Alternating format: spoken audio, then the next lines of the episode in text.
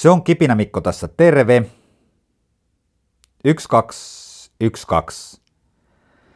Joulu on taas, joulu on taas, on lapset täynnä puuroa. Meneekö se biisi ees tolla tavalla? Mene ja tiedä. Täällä Kipinä Mikko joulutunnelmissa tänä päivänä käydään läpi aihetta nimeltä joulustressi. Ja minkä takia? Istuttiin tuossa iltaa Mirkan kanssa ja kyselin, että hei minkälaisia aiheita näihin jouluisiin kipinöihin olisi hyvä ottaa ja Mirkka sieltä sitten nappasi, että eikö se joulustressi ole hyvä aihe. Ja tänä päivänä meitä tässä aiheessa auttaa Anna Lehden artikkeli, joka menee seuraavalla tavalla. Odotatko liikaa joululta? Psykologi neuvoo, miten estät joulustressiä pilaamasta juhlapyhiä. Ja mä tietysti toivoisin ennen kuin mennään tähän kipinään, että sen verran vielä tässä joulun on aikaa, että tässä saattaisi tulla jotain ihan konkreettisia pieniä vihjeitä, ja sä voisit tarttua ihan tuumasta toimeen ja näin ihan oikeasti taklata sitä joulustressiä vähemmälle, jos sellaista on ilmapiirissä. Mutta mennään tähän artikkeliin ja se lähtee näin. Joulua sanotaan rauhoittumisen juhlaksi. Tästä huolimatta juhlapyhien viettoon liitetään herkästi odotuksia, jotka saattavat luoda jouluun turhia paineita. Miksi joulun vietosta oikeastaan edes stressataan? Meitä auttaa tässä tällainen ammattilainen kuin terveystalon psykologi, psykoterapeutti Suvi Laru.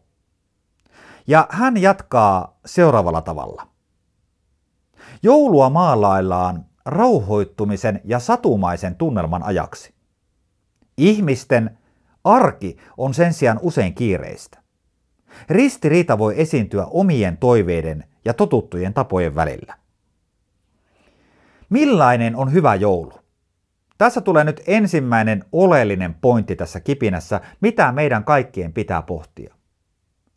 Larun mukaan stressi ja ahdistus nousevat esiin etenkin silloin, kun joulua pyritään viettämään täydellisesti. Mulla on aina jäänyt mieleen terapeutin ja kirjailijan Tommi Helsteenin sanonta, ei ole olemassa täydellistä lapsuutta, koska ei ole olemassa täydellisiä vanhempia. Ja tämän jälkeen mä oon aina itse miettinyt sitä sanaa täydellinen. Mitä täydellinen joulu ihan oikeasti meille tarkoittaa?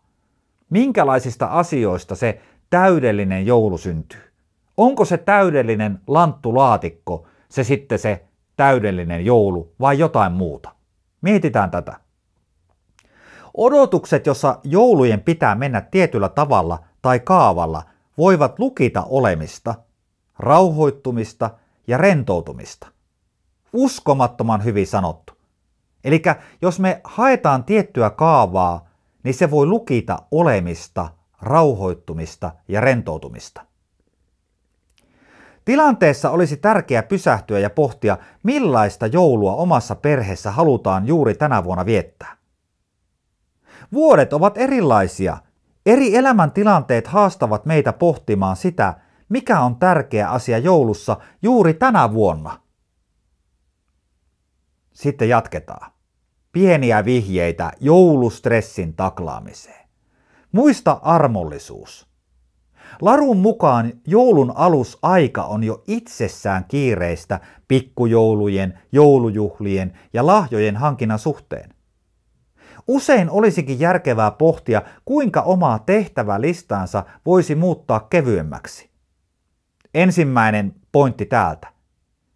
Tiettyjen perinteiden, kuten siivouksen kanssa, ei tarvitse luoda hirveitä paineita. Nyt hyvä kipinä Mikon kuuntelija. Olisiko sulla tänä vuonna se aika, että sä haluat kerran kokeilla ulkoistettua siivoojaa? Ajattele, tällä hetkellä sä voisit vielä saada varattua pienyrittäjältä tämmöisen palvelun ja se säästä sun aikaa johonkin muualle. Ehkä joku rohkenee kokeilla tätä palvelua tämän minun innostavan saatesanojen välityksellä. Jatketaan vielä. Esimerkkinä ja toisena esimerkkinä Laru nostaa ruokailun, joka on monessa perheessä joulun tärkeimpiä traditioita. Jouluruokailua voidaan miettiä yhdessä esimerkiksi siltä kantilta, syödäänkö meidän perheessä perinteistä jouluruokaa vai sittenkin jotain uutta. Nykypäivänä on monenlaisia perheitä, perhekokoja ja tapoja tehdä asioita. Laru kiteyttää. Sitten tulee todella hyvä nosto. Jouluun voi kuulua todella erilaisia tunteita.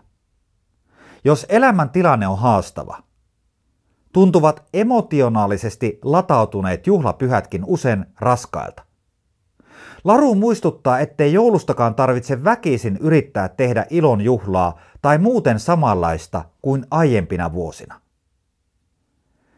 Haasteet voivat nostaa päätään joulun aikana ja tuoda mukanaan hankaliakin asioita, surun ilmapiiriä. Silloin pitää hyväksyä se, että tämä joulu on tämänkaltainen ja se on ihan ok. Näin vältyt siis stressiltä. Tämä kipinä päättyy mun mielestä tosi kiteytetysti kiitostaman Anna lehtijutun ja se etenee näin. Jos joulustressin poikainen silti yllättää vuodesta toiseen, kannustaa Laru aloittamaan jouluvieton suunnittelemisen mahdollisimman varhain. Näin vältytään turhalta kiireeltä ja paineelta. Vielä on siis aatton aikaa ja mä toivoisin, että tämä kipinä saisi ehkä siihen suunnitteluun vauhtia jo nyt, niin se itse stressi ei pääse sitten äitymään niin hankalaksi tässä viikkojen aikana. Ja sitten vielä loppuun. Joulu on perheen, ystävien ja läheisten aikaa. On tärkeää, että jokainen asettuu aidosti hyvän mielen ja rakkauden teeman äärelle siten, että se joulufiilis säilyy. Kiitoksia taas jälleen kerran tästä yhteisestä kipinästä, kun jaksoit kuunnella, ja toivon, että tämä herätti ajatuksia. Tsemppiä meille kaikille jouluvalmisteluihin ja jatketaan seuraavissa jouluisissa kipinöissä. Moi moi!